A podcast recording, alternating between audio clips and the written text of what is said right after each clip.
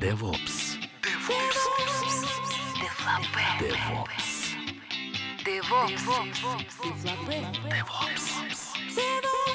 DevOps. Девлопе. Здравствуйте! В эфире 17 выпуск подкаста DevOps Дефлопе и с вами его постоянный шеф-повара Никита Борзых. И Иван Евтухович. Это первый выпуск в 2015 году. Встречаем блок новостей. 27 декабря уже ушедшего от нас 2014 года вышел Гуиарди версии 0.9.0. Это шеф-сервер, э, который написан на Go. И он э, частично совместим даже с шефом 12. Короче, много у них багфиксов было сделано. Не знаю, кто не испробовал его или нет. Если кто-то по- попробует, обязательно напишите нам, мы пригласим вас в наш подкаст. Дефлопе. 2 февраля компания Chef выпустила новую версию Chef DK 0.4.0. Из э, основных изменений это теперь в Chef DK используется Chef 12 версии. Если вам нужно Chef 11 версии, вам нужно будет скачать предыдущую версию Chef DK э, 0.3.6, по-моему, называется, да. А в целом больше ничего особо не поменялось. Э, Обновили все э, используемые гемы, Chef Provision, Chef Vault, Рубакоп и Chef Spec. Ну, я так понимаю, э, Chef 11 больше не будет э, добавляться в Chef, Chef DK. И вообще, так понимаю, они потихонечку форсят переход на Chef 12. Так что проверяйте свои кулбуки на предмет поддержки Chef 12. DevOps. Дефлопе. А в конце ноября ушедшего года вышла отличная статья, кот- которая называется «Почему заморозки кода э, не помогают от простоев». И автор этой статьи пишет о том, что по его личному опыту, ну, он называет это не заморозки кода, это deployment freezes, то есть э, когда прекращают деплоить, э, они вредны. Ну, есть такая практика в многих крупных компаниях, что перед большими праздниками, обычно перед рождественскими, насколько я знаю, все системы замораживают на случай того, чтобы ничего не поломалось. И, в принципе, идея понятна. Менеджеры хотят, чтобы вот в это время, когда максимальные покупки, максимальная активность, все работало. Но, как пишет автор, э, предположение о том, что ничего не меняется, когда мы запрещаем деплой, не верно, потому что помимо самого кода приложения есть еще куча компонент, которые постоянно меняются. Меняется нагрузка, меняются внешние API, много чего меняется, и все это влияет на, собственно, работоспособность системы. И как пишет опять же автор, что проблема не в том, что изменения происходят, а в том, что они происходят неконтролируемо. И единственный способ э, контролировать изменения, а именно при деплое, это делать это просто чаще. И по его опыту, э, когда происходят заморозки кода, проблем становится не меньше, а больше, потому что новые фичи, которые разрабатываются в разных ветках, чем дольше они не деплоятся, тем больше начинается проблем и нестыковок между разными командами. И в конце, э, после окончания заморозки, проблем становится еще больше. Более того, в момент заморозки не происходит э, деплойментов, и какие-то баги тоже не фиксятся. Это тоже проблема. Поэтому он пишет о том, что заморозки это всегда вредно, и как бы как способ избегать э, простоев, это учиться именно быстро реагировать на отказы и уметь быстро и часто деплоиться. DevOps. Дефлопе. 21 января а, некто Грэм Дженсен в своем блоге написал статью а, в стиле How to, как использовать Docker, Console, Console to Play and- и Nginx. С помощью этой статьи вы можете а, посмотреть, как, как а, надо настраивать Docker и как а, использовать Docker для контейнеризации Nginx и Пример, как работает сервис Discovery с докером. Статья хорошая для новичков. Если вы ни разу не работали с сервис Discovery или с докером, попробуйте. Все очень просто и понятно написано. DevOps. Дефлопе. 6 января Донни Беркольц написал статью, которая называется Time for sysadmins to learn data science. То есть время для сисадминов учить data science по-русски, наверное, статистика, да? Матстат, Научные наука данных. по данных, да. Э, Он дает ссылочку на э, презентацию другого чувака, который работает в Гугле, это Джемми Вилкинсон. И он рассказывает о том, как пользоваться языком R для работы с мониторингом. Дальше автор статьи говорит о том, что поскольку сейчас э, серверов становится все больше и больше, и это, скорее всего, как, скорее как фермерство, чем как домашние животные, cattle rather than pets, то есть э, коровы, они, они домашние животные. То есть каждый сервер это как бы какая-то такая промышленная штука, и количество данных, которые собираются с этих серверов, становится все больше и больше. Э, старые подходы к мониторинге и, и вообще в работе с серверами, они, конечно же, не подходят. И он э, говорит о том, что э, ну, есть эта проблема, и ее решать пытаются там во многих компаниях, в том числе Etsy сделал свой Kale Stack, недавно Twitter анонсировал свой э, набор инструментов для определения аномалий, который тоже основан на языке R. И он пишет о том, что э, ну, новый подход такой, data-driven, он позволит э, избежать false, false positive, э, как по-русски false positive? Ложное срабатывание? Да, ложное срабатывание э, триггеров, особенно по ночам, э, позволит избегать э, того, что вы с глазами просмотрите сотни графиков в поиске аномалий, э, позволит какие-то статистически значимые сделать э, выводы на основе вашего мониторинга, а также группировать ну, выводы разных графиков э, в одну логическую ошибку. То есть у вас где-то скакнул RAM, где-то в одной подсистеме то пропало, здесь то, и чтобы это, ну, увидеть все э, графики, на которых есть какие-то аномалии, сгруппировать их в одну штуку. И все это можно сделать с помощью анализа данных. Вот, собственно говоря, статья об этом. DevOps, Deflape. 26 января в блоге компании SoundCloud появилась статья об их новом мониторинге под названием Prometheus. Или Prometheus. Не суть. А, в статье описано, э, какие подходы к мониторингу они использовали раньше и чем это их не устраивало. Ну, раньше SoundCloud использовали StatsD и Graphite, но они имели некоторые ограничения. А ребятам SoundCloud нужно были несколько э, фич, которых не было у Graffiti Stats D. В том числе им нужно было иметь возможность мониторинга по разным э, срезам, то есть начиная, там нижний уровень это инстансы машин, сервисы и, например, endpoint каких-то API.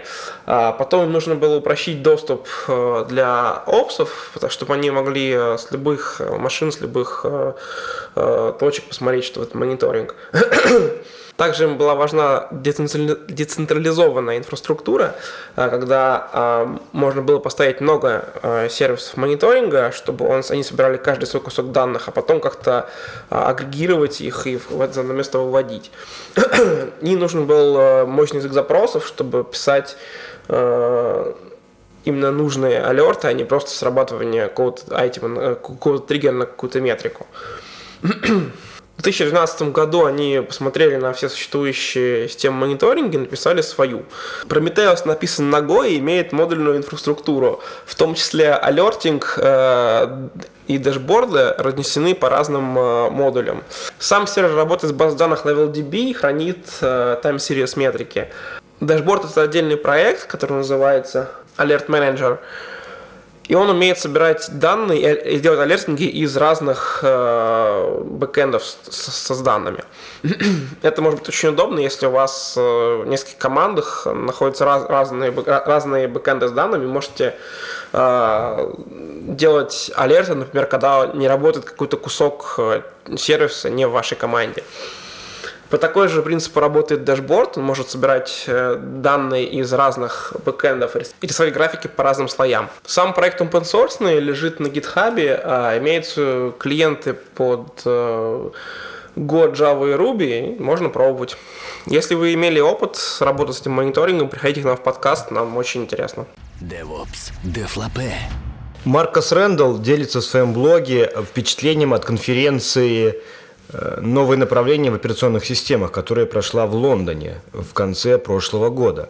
Это уже не первый пост, э, в котором описывается эта конференция. Судя по постам, э, там поднимались многие интересные темы. Но это такой заметка из жизни, да, о том, что ему запомнилось. В первую очередь, конечно, опять это популярное сравнение о том, что есть дизайнерские коровы, интенсивное фермерство. И о, о том, что сервера это как бы cattle vs pets. То есть раньше сервера были как pets, как домашние игрушки, ты знал их имена, а теперь это cattle, как коровы. Да? То есть стадо коров, э, их, наверное, только нумеруют. Вряд ли их всех зовут по именам, когда у вас много коров. И сейчас ну, как бы понятно, количество серверных мощностей растет и растет, и уже надо уметь управлять, собственно, стадом коров. И об этом как раз вот была в том числе эта конференция. А второй момент, что старые коровы, мультифункциональные, они уже не так нужны, и теперь нужны новые коровы, которые под разный тип задач. И первая мысль, которая, ну, и одна из важных мыслей, которая высказалась на этой конференции, что у современной операционной системы огромное наследие, и, собственно говоря, огромный вектор атаки по безопасности. И, как говорил Брюс Шнайдер, что вам надо защищать весь спектр операционной системы от, по безопасности, а, как сказать, злодею найти только одну дыру. И сейчас появилось направление, это, ну, вот Unikernels мы в прошлый раз рассказывали, из этой же серии, это, например, RAM Kernels, это э, специальные ядра, в которых собран минимальный стек, необходимый для работы чего-то. Также есть э, проект Rampran, который позволяет взять какое-нибудь приложение, вместе с ядром запаковать его ну, в одну штуку, как сказать, в одну сущность и запускать ее как э, виртуальную машину. Ну и проект, которых мы уже упоминали, Mirage OS – который специальный язык э, и позволяет, ну, это специальный язык и специальная операционная система, операционная система который запускается TypeSafe, то есть э, безопасные типы используются. И есть еще проект Genode OS, который, собственно говоря, придумал новую модель э, делегирования доверия, но, честно говоря, я, поскольку не знаю, как это работает, рассказывать об этом не буду. Также он упоминает, э, автор статьи э, упоминает упоминает э, другие доклады, в том числе про управление конфигурацией, которые рассказали про Chef и. Ну, короче, почитать статью, очень интересно почитать, что же там творилось в Лондоне в конце ноября. DevOps, Deflape. В январе компания Zabbix выложила на GitHub э, репозиторий с всеми проектами, которые как-либо относятся к Zabbix, начиная с библиотек языков, заканчивая шаблонами приложений. В том числе там есть э, гем э, Ruby Zabbix для Ruby, который поддерживает наша компания. Репозиторий открытый, я думаю, что там можно будет накомить какие-то вещи, которые там не описаны, но в существуют. DevOps, Deflape. 31 декабря вышла статья, которая называется «Хороший год для пользователей Ansible». И в ней э, приводится сравнение ну, разных э, систем управления конфигурацией по разным параметрам. Ну, конечно, само по себе любая мерилка это очень субъективно, но какие интересные, например, цифры? Например, э, э, например, метрики с GitHub. Э, по количеству звездочек Ansible сейчас э, самая звездатая система управления конфигурацией, обгоняя во много раз э, шеф Puppet и SaltStack. По количеству смерженных э, pull реквестов Ansible находится на втором месте после SaltStack, но по количеству контрибьюторов Ansible и SaltStack находятся приблизительно на одном месте, у них их под тысячу. При этом Chef и Puppet имеют в районе там, 350 контрибьюторов суммарно и гораздо меньше pull реквестов а, Побеждает всех Ansible также по количеству форков на GitHub. Это говорит о том, что Ansible крайне популярен среди Э, пользователей GitHub. На втором месте SaltStack и с большим отрывом в худшую сторону идет Chef и Puppet. А, работа с э, словом Ansible на Hacker News Jobs в 2014 году поперла вверх. А, также Indeed.com работа с Ansible тоже стала набирать популярность. И даже на LinkedIn э, количество пользователей в группе Ansible резко выросла в этом году.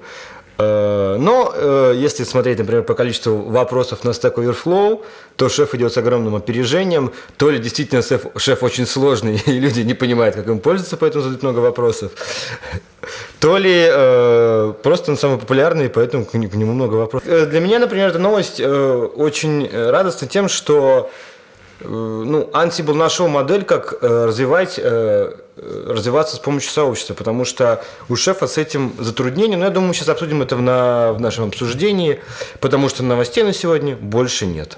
В эфире DevOps Дефлапе. Никита, Так. О чем ты хочешь поговорить сегодня?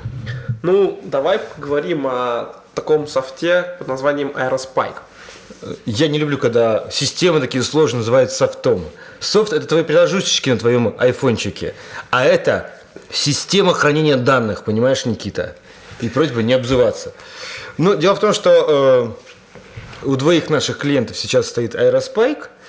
И да, действительно у двоих. И мне стало интересно, что это такое. И понятное дело, что мы полезли в интернет, стали читать Aerospike, что как бы, куда его использовать и зачем он нужен. Что такое Aerospike? Надо в двух словах. Ты не знаешь, что такое Aerospike? Я не читал. Какой ужас. Aerospike, представьте, это вот если как бы люди, когда они сделали Redis, не остановились на достигнутом, а продолжали бы его развивать, сделали, развивать сделали бы его э, масштабируемым, э, отказоустойчивым.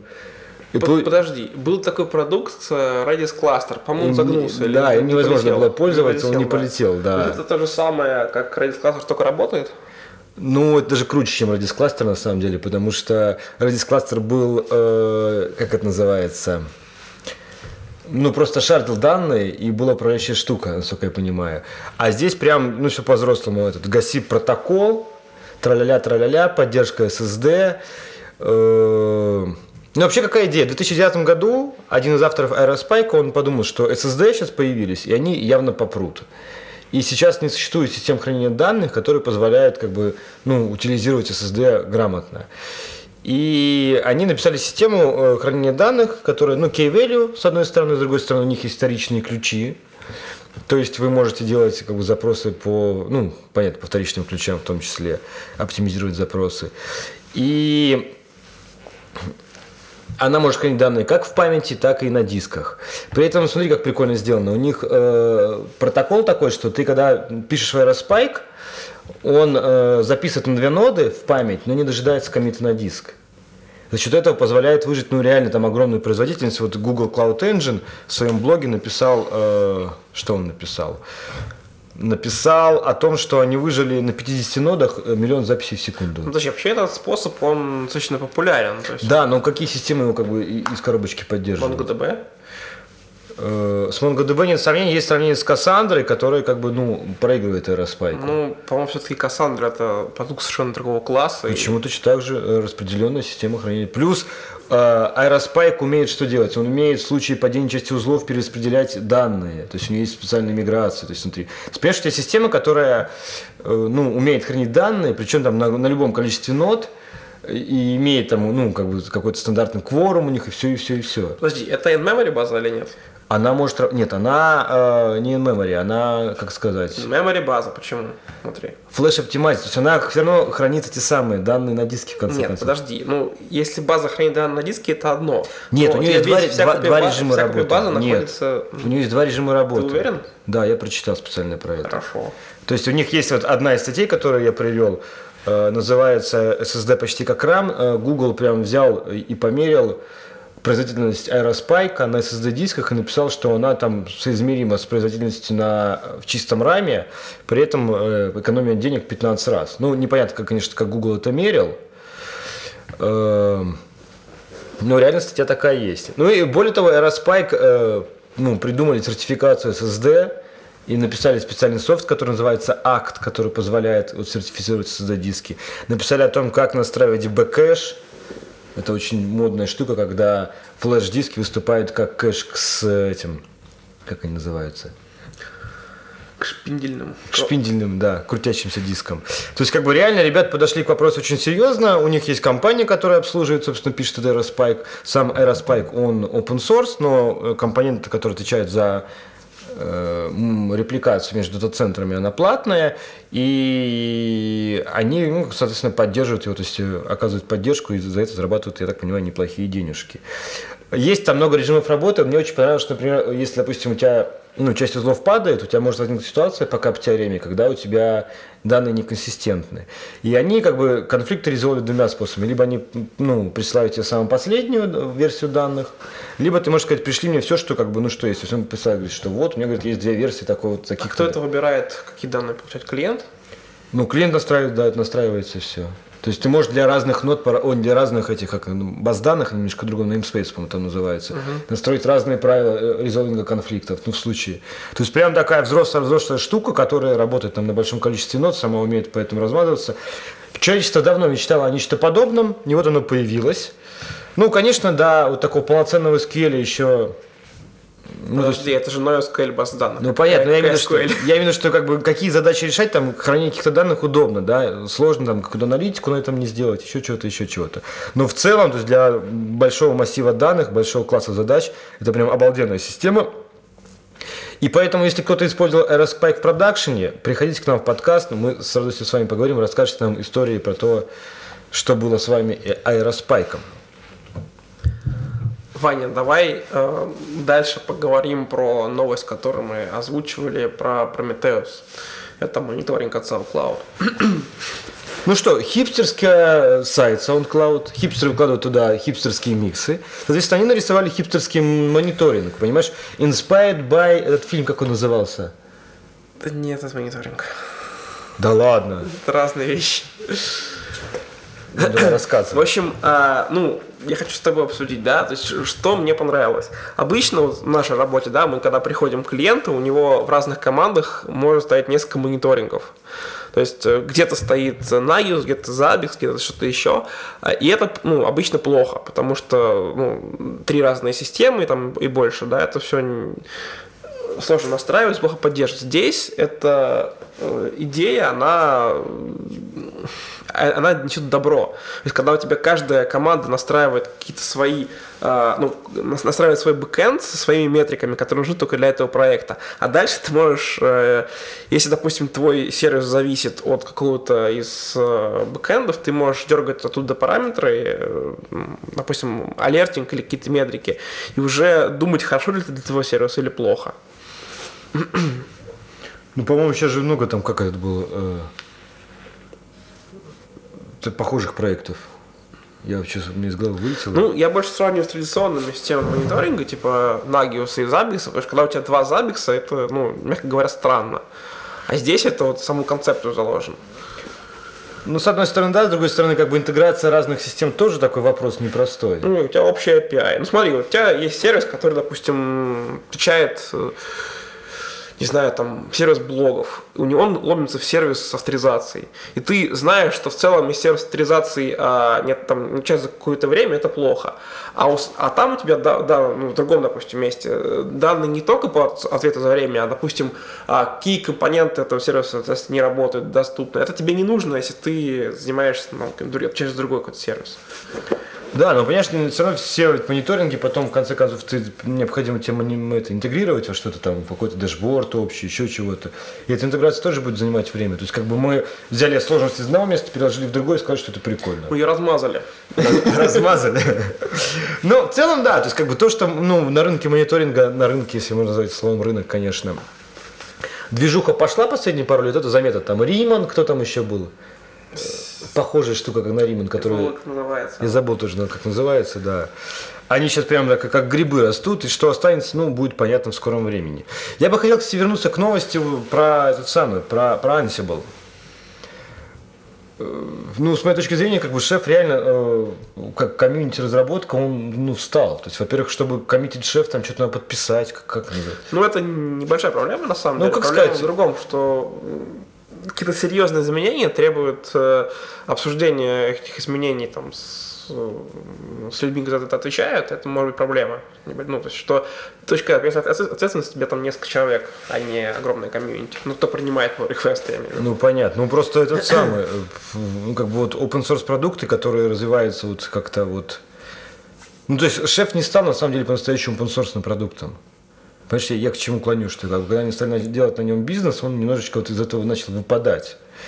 И я не знаю, хорошо ли это плохо. Я считаю, что не очень хорошо. Но не считаю, что, конечно, что очень плохо. Так что вот так. Ну, просто мы видим э, огромный скачок в Ansible. Это не значит, что шеф стал там хуже и лучше, просто шеф движется с другой скоростью, вот и все. Ну, нет, тут лучше, хуже вообще сложно сравнить. Мы взрослые люди, нет лучше и хуже, да. А, и еще, что мы хотели с тобой обсудить? Это все? Да все, нет, я все как бы в сторону того, что интенсивного фермерства хочу поговорить. Опять же, за последний год, 2014, прям всплеск популярности системы оркестрации. То есть раньше как бы это было, ну, что такое прикольное, было бы интересно посмотреть, да. И это как бы, ну, я считаю, что 2014 год стал переломным, когда ну реально у всех машинок стало уже много. То есть как бы цена сервера стала мизерной, ну как бы уже реально скромной.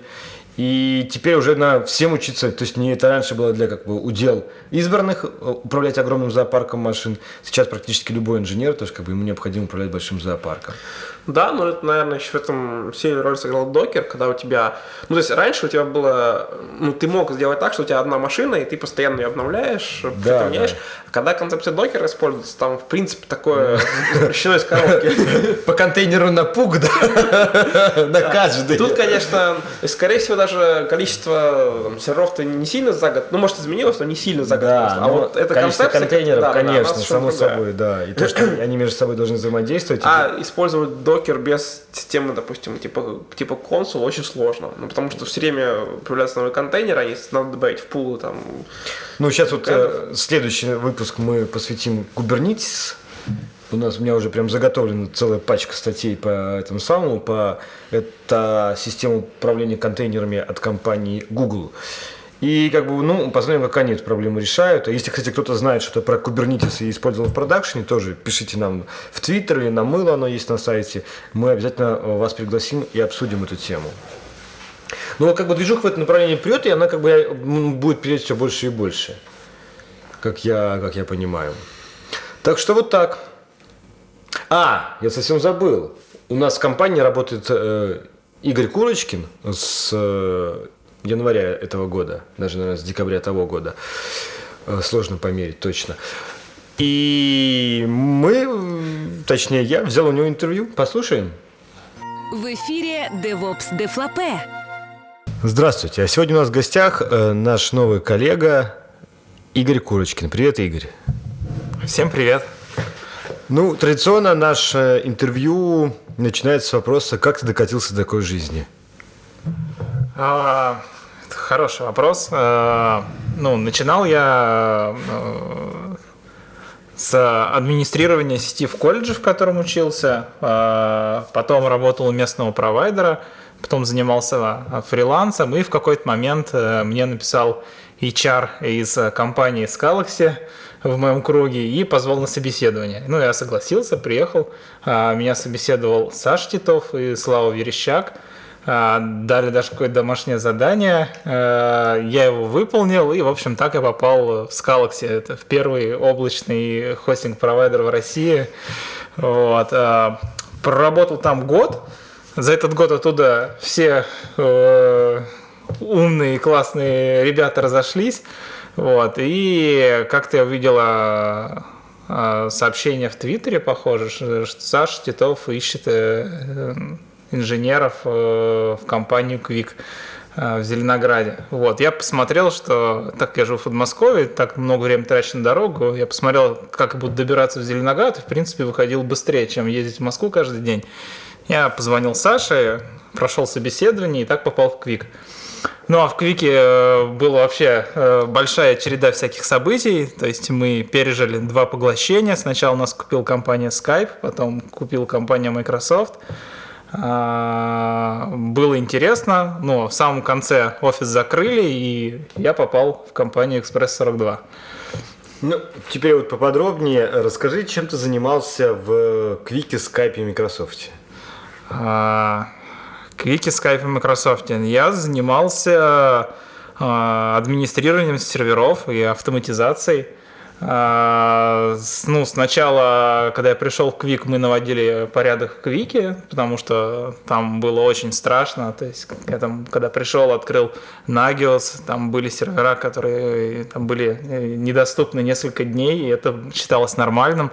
Вот. И, в принципе, было очень большое количество серверов, и было непонятно, что на них происходит, там отсутствовала документация, и мы, соответственно, все это переводили на шеф, и это было очень весело, то есть на шеф, шеф, и другой мониторинг на Zabbix, и каждый раз, когда мы новые сервера, на новые сервера выкатывали там э, шеф и все настраивали, у нас это как пропадали черные пятна, как в компьютерной игре, открывалась эта новая часть карты, и мы узнавали, а, так вот она как на самом деле.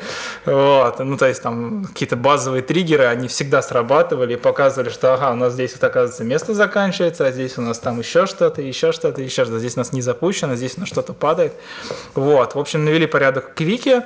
Э, Потом э, пришла новость о том, что нас покупает Skype, и была очень э, тоже интересная процедура переезда, потому что мы, например, в Квике использовали один дистрибутив CentOS, а в Skype был принят Debian, соответственно, нам нашу всю автоматизацию пришлось переделывать на другой дистрибутив. И, в принципе, используя шеф, это как бы было не так сложно. То есть, Много было вообще переделок, связанных с тем, что новый дистрибутив был? а, ну, достаточно. То есть, э, Что, что, вот на что, на что споткнулись? А, На что споткнулись? На пересборка пакетов. То есть у нас были Nginx, например, своими патчами. А, Ну, нужно было делать свои репозитории, э, там, использовать какие-то зеркала. Ну и в шефе непосредственно там какая-то другая работа. То есть я не... Ну, мы, в принципе, все, все рецепты проверяли, то есть там сначала в Vagrant, что они у нас работают, ну и потом, соответственно, запускали это в Debian. Причем мы это сначала делали ну, в дата-центре Квика, а потом уже, когда нам дали там все доступы в скайповских дата-центрах, мы начали это делать там. И там тоже было много таких подводных камней, ну, потому что совершенно другой дата-центр, там э, другая конфигурация, а, другой провиженинг серверов, а, ну, то есть очень, ну, как в любой, наверное, а, крупной IT-компании, там очень много своих э, внутренних инструментов, э, которые делались внутри э, этой компании, там, например, какой-нибудь там, ну вот, э, сервис для провиженинга, сервис там для запуска виртуальных машин, и то есть все, под это все приходилось э, перенастраивать, чтобы именно можно было запустить, ну, все наши шеф-рецепты э, в скайпе. А что было после скайпа? Что было после скайпа? Ну, после скайпа был Microsoft. Э, Ну, в принципе, как бы никаких изменений для нас не происходило. У нас был э, свой проект Skype Video Messaging. Мы, соответственно, на нем были сконцентрированы. Уже непосредственно в самом конце, где-то, наверное, в начале года мы стали частью, мы, это я и мой коллега Иван Ларионов, кто еще остался э, в Microsoft, мы стали частью Skype Core Team, э, которая непосредственно занималась э, обслуживанием core сервисов, и это тоже было интересно, то есть мы узнали, как Skype работает внутри, даже там э, поделали какие-то задачи, как именно администраторы core сервиса Steam. А, Ну, у них, соответственно, другие технологии, у них там а, Puppet Nagios, Cacti, вот э, приходилось тоже во всем этом разбираться и смотреть, как вообще все это работает, и что-то улучшать, что-то обновлять и так далее. А какой вот парк серверов был у скайпа? Ну, вот, который Core Team обслуживал. А, Ну, там тысячи серверов были. То есть, если на нашем проекте было несколько сотен, э, то там порядок был гораздо выше, и это было ну, дата-центры, распределенные по всему миру. И какие-то специфичные задачи вот между центрами вы делали, или у вас все-таки было э, достаточно простые какие-то задачи? Ну, в принципе, как бы задачи... Ну да, нам как бы ничего сложного нам не позволяли делать, ну, в плане того, что для этого нужно было там присутствовать э, в таллинском офисе, а мы были удаленные, удаленно работали, поэтому часть вещей мы не могли делать, но какие-то простенькие э, вещи мы выкатывали. И то есть тебе удалось даже с папетом поработать. Да, и даже там какие-то проблемы пофиксить. Традиционный вопрос. э, Как тебе папет по сравнению с шефом? А, Тяжело сравнивать, потому что мне кажется, в принципе, наверное, и Puppet, э, отлично подойдет для автоматизации, но я еще, смотря там другие проекты, которые сделаны на Puppet, я нигде не видел еще действительно классную удобную, удобно читаемую конфигурацию на Puppet. То есть э, в нее всегда требуется, ну, как-то, ну, очень сложно разобраться в ней. В ней нет какого-то такого вот э, единого подхода, и всегда почему-то накапливается мусор.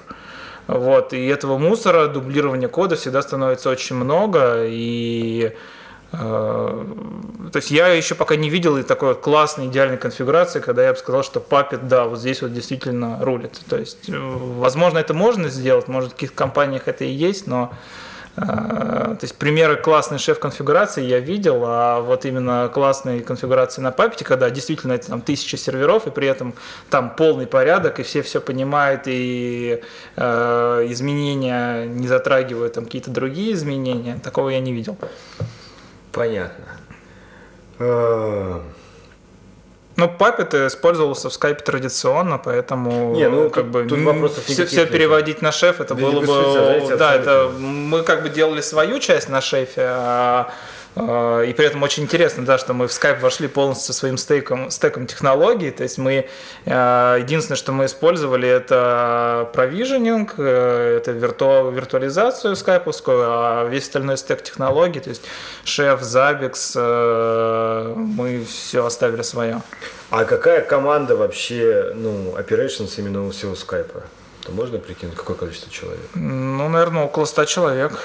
То есть там ну, несколько команд? Там несколько команд, ну, может, даже чуть меньше, наверное, 100. Несколько команд, да, и каждый занимается какой-то своей частью.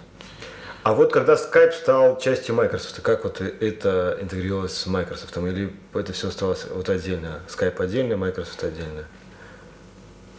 Ну, то есть вас не включали в Microsoft Core Team там, да, и скайповских сотрудников тоже? Нет, да, мы были отдельной частью. Появились... Э, нет, но в принципе нас это не затронуло, потому что мы занимались своим проектом, а вот ребята из Core Team, я так понимаю, они хорошо интегрировались с Microsoft, они, например, а, использовали дата-центры Microsoft для того, чтобы э, ну, раскатывать до конфигурации, чтобы там ставить сервера. И... То есть, ну, в, в Azure смысле или у них свой дата-центр? Э, в, своих, в своих дата-центрах, да. То есть, э, помимо, ну да, плюс еще добавился у нас, например, даже Azure. И ну, то есть, да, вот именно Microsoft, а, плюсы Microsoft то, что ты получаешь доступ к большому количеству дата-центров, да, которые там, у которых бесконечные ресурсы, плюс э, Azure. Понятно. Ну, расскажи, вот что ты думаешь о, о будущем вообще управления конфигурацией, потому что шеф появился, если не помню, там 2008 год, наверное, да? Да, я помню, что мы еще в Скалаксе у нас Леша Иванов использовал там шеф какой-то версии 0.6 или 0.7, у него было куча проблем, и там каждый... Ну, даже, даже раньше. Да, и каждую неделю я помню, что Леша отчитывался о том, как он исправлял очередную проблему, чтобы шеф-клиент хотя бы запустился.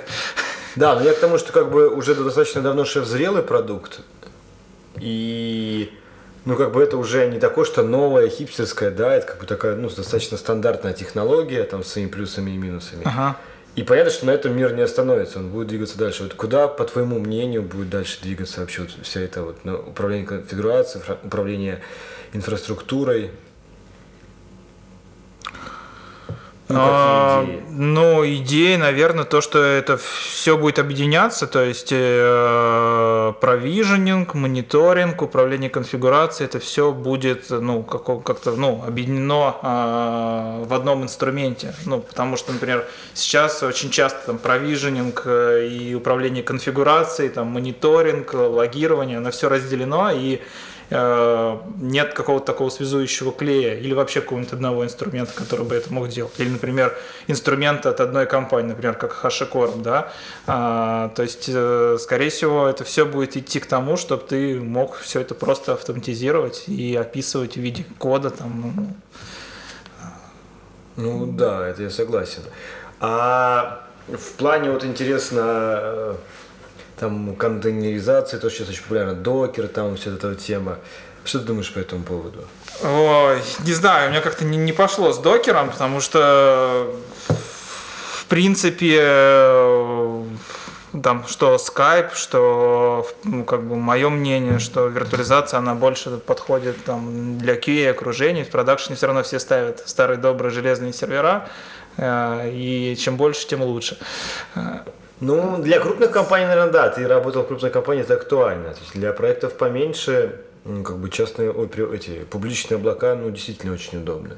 То есть они очень много, ну, опять же, мой опыт работы, там э, рассказы коллег, что, ну, у тебя пропадает необходимость там что-то слинковать, бегать в серверную, да, то есть и команда пропадает, которая это обслуживает. И главное, что скорость реакции. Не нужна новая машинка там или новый парк машин, чпок, там 10 минут у тебя новый парк машин. И, конечно, то, что это будет, ну, за этим будущее, это понятно, но те, кто большие компании, да, они, мне кажется, действительно могут экономить на счет того, что они покупают там ну, сразу кучу железа и, то есть, не переплачивают Амазону за их услуги. Фактически они там сами делают облака, либо там в каком-то виде это реализуют. Ну, понятно, да, тема интересная, то есть и докер, и кориос, и вот это вот все дальнейшее развитие, оно интересно, потому что, да, действительно, там а, у Debian, Ubuntu там очень много лишнего, именно когда ты это настраиваешь как серверную э, платформу, Поэтому, да, идея Куриос мне очень э, интересна. А, вот насчет э, докера, я думаю, что еще что-то появится, аналоги докера. Ну, и... уже есть там Rocket, ты слышал, Ну, наверное, да, да, Я да. думаю, что, конечно, будут появляться другие там системы контейнеров, которые будут, ну, удобные. Это понятно, что докер, собственно, ничего не придумал, кроме того, как сделать, ну, концепцию контейнеров удобную. То есть запустить LXC там руками – это целое приключение. А докер превратил это, ну, в какую-то такую Ну да, то есть это ли- либо приключение, либо у тебя уже в какой-то крупной компании есть свои инструменты для Ну, которые, запуска, да. да. свой какой-то а, этот. э, Ну, псевдодокер, ну да, да, да, Cloud Engine. Вот. У каждой крупной компании есть свой Cloud Engine. Понятно. Ясно. А чем ты сейчас занимаешься? То есть, и какие у тебя планы там на ближайшее будущее именно профессиональное? М, Хороший вопрос, но в принципе вот когда я пришел в экспресс наверное, уже в- осенью, да, Да, с того года еще. А, это мне дало отличный толчок в развитии, потому что как-то, ну, мы в скайпе все это настраивали, начинали 3-4 года назад, и, в принципе, за все время мы, ну, мало что нового внесли, то есть как стартовали с теми технологиями, и я действительно осознал, что я много чего а, отстал, то есть даже шеф ушел далеко вперед, Потому что, ну, даже если сравнивая шеф четырехлетний сейчас, ну, прям действительно все стало классно. То есть появился шеф Development Kit, когда ты э, за пару минут можешь полностью настроить у себя окружение, тебе не нужно там э, ставить какие-то гемы, руби, шеф-клиент, еще что-то. У тебя есть, э, ну, этот шеф DK, да, да. который там под все платформы Windows, Linux, Mac, и ты уже сразу же можешь начинать работать. Это очень классно. Плюс э, я сейчас достаточно активно разобрался в тестировании кукбуков, э, и это тоже как бы очень классно. То есть э, то, чего не хватало и в скайпе, и я думаю, нам бы это помогло э, отловить очень много проблем. А, ну и что еще? А, Сейчас появились такие классные инструменты, как Rundeck. Вот именно для автоматизации каких-то админских задач. То есть, э, да, там э, шеф э, управления конфигурацией это классно, но все равно, когда ты уже все автоматизировал, тебе еще хочется автоматизировать какие-то рутинные таски, там установка обновлений, там, не знаю, переключение мастер-слейв, еще что-то. Вот это вот очень классно накладывается на Rundeck и Понятно. Слушай, а вот какие я бы вот именно вот эти вещи сейчас бы Я и понял. занимался ими. То есть тебе именно интересно вот, э, ну, то есть как бы оставаться немножко, скажем, с шефом, там, с рандеком, а вот в сторону э, оркестрации, то есть э, какие технологии ты и, и- это, ну, интересовался, вообще смотрел, чем сейчас вот, там очень популярный как он консул, потом там и TCD, вот это направление, не рыл еще ничего? Не, ну я за этим слежу, потому что постоянно там во всех новостных рассылках, блогах об этом пишут, и я слежу за новыми проектами Хашимота. Они, да, классные, интересные, хотелось бы попробовать э, где-нибудь их в продакшене, ну, потому что, да, одно дело ты себя запустил на виртуалке, ну классно, да, вот именно в каком-нибудь проекте Ну, это я согласен, что... запустить было бы, конечно, здорово. Еще у меня такой вопрос, э, возвращаясь к тестированию. Вот насколько важно тестировать кукбуки? Понятно, что инфраструктурные кукбуки, которые там, ну, там, не знаю, какую-нибудь базу данных, какой-то, ну, кон- кон- конечный сервис, э, ну, устанавливают. Ну, там понятно, что есть смысл писать тесты. А вот, например, на те, то, что называется, там, ну, клиентские кубуки, которые все это вместе склеивают. Вот есть смысл писать на это тесты? То есть, ну, с твоей точки зрения.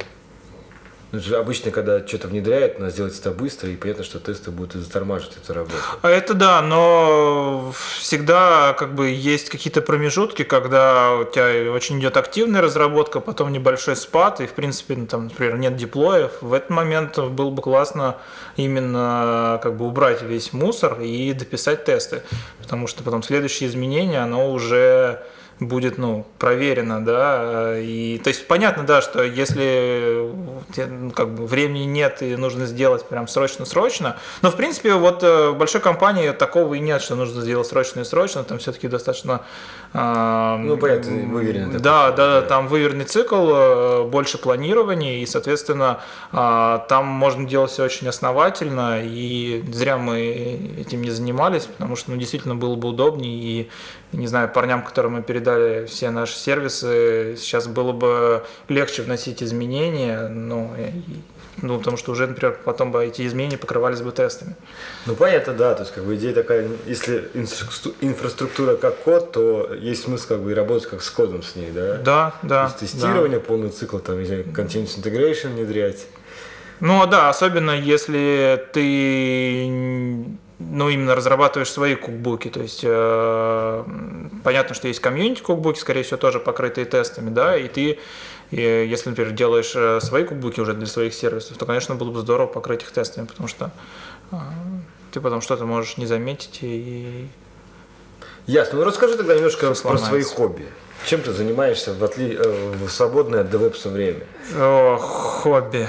А, ну, хобби. Я читаю книжки, занимаюсь спортом, а, и занимаюсь автоматизацией э, каких-то вещей в квартире. То есть, Например? э, ну, у меня там дома есть э, сторож и метеостанция, датчики по всем комнатам раскиданы. Ну, то есть, по всем? да, по всем. А там, какие датчики? Ну, температура, влажность, есть датчик СО2. А как он собирает, по какому протоколу все это? А, ну, там радиопротокол. Ну, то есть, как бы стандарты продаются, как можно ну купить. да, да, да, да, там 4- 433 мегагерца есть какой-то, ну у них, наверное, свои какие-то внутренние протоколы. Вот, все это собирается, я все это пишу в Zabbix, строю графики. Не, ну это интересно, то есть... Не, э, конечно, э, сколько. Да, потому что, например, ты смотришь, что зимой у тебя очень низкая влажность, там надо, значит, увлажнитель купить, а, или, например, там у тебя CO2 растет, тебе нужно, значит, пора проветривать, то есть просто именно интересно мониторить environment вок- Ну, вокруг понятно. себя, чтобы СМС-ка пришла, открой форточку. да, да, да. Или, например, у тебя там протечка какая-нибудь. Это уже, смысле, протечка.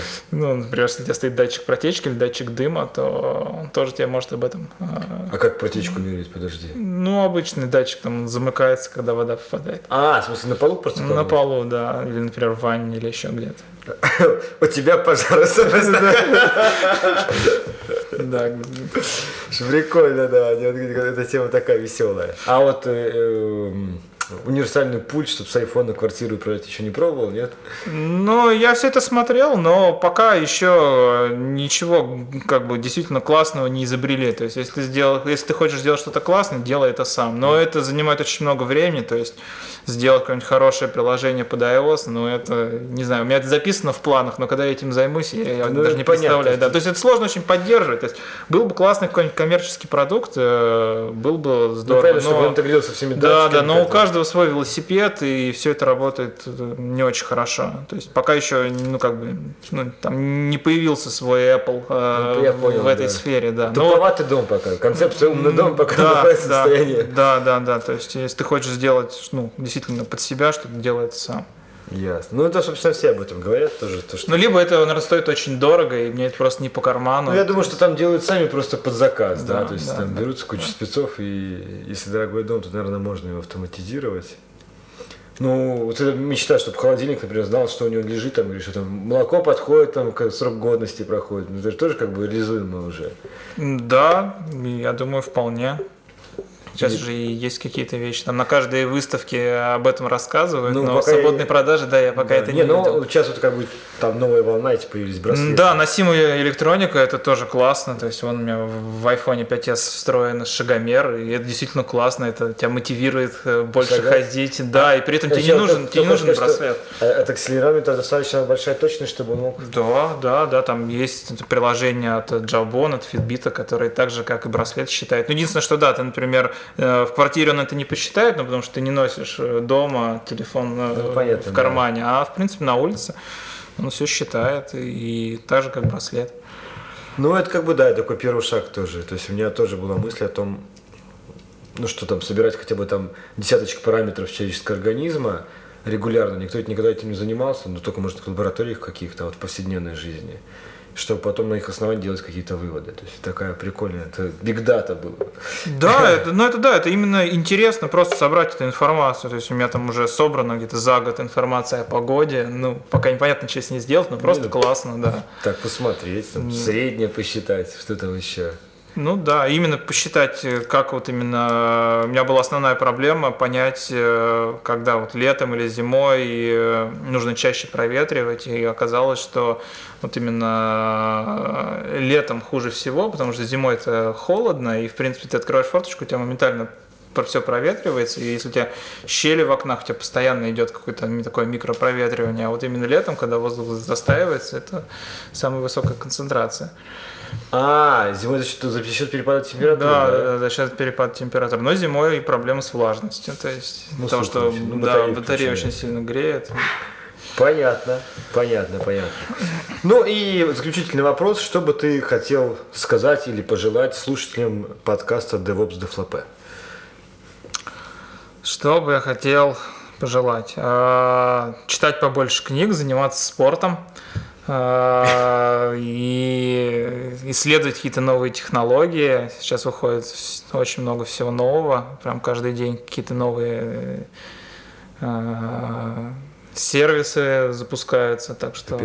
Герои магии меча третий, опять же, новые вышли. Да, это вообще классно. Это, мне кажется, это просто золотое дно. Выпускать сейчас на планшеты старые игры и Ну, ремейки, ремейки. ремейки, да. То есть Кармагеддон, Герой третий, это просто вот. Когда выпустят Fallout, я думаю, что Да, половина населения Земли пропадет на неделю.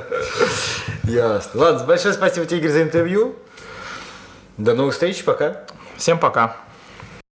В эфире DevOps Deflopé. Отличное интервью. Спасибо большое Игорю за интервью. Ну, наверное, это все, что мы хотели рассказать вам сегодня. До новых встреч. С вами был 17 выпуск подкаста DevOps Deflopé и его постоянный шеф-повара Никита Борзых. И Иван Евтухович. До свидания. Всем пока.